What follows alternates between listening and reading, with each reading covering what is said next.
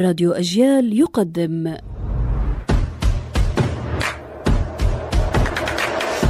أصل الكلام عارف حجاوي البلوط شجر قاسي الخشب ويحترمه النجار كثيرا ولكن ثمرته لا تصلح لشيء. في الواقع تصلح قليلا هم في بلاد من البلاد يطحنونها ويصنعون منها خبزا وقهوة. نعم هناك خبز بلوط وقهوة بلوط. لكن هذا يتطلب جهدا والنتيجة غير مرضية. وتقول القصة إن رجلا من بلادنا ذهب إلى بلد لا يعرفون فيه لثمرة البلوط استعمالا فقطف ثمر البلوط وبسط به يبيعه للناس ويقنعهم أنه ألذ من الكستناء.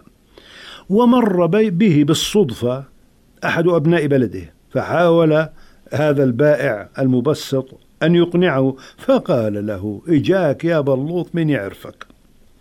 البلوط كلمة سوريانية. ولعل البلطة جاءت من بلوط فنحن نقطع خشب البلوط بالبلطة. والبلطجي هو من يحمل البلطة ويهدد الناس.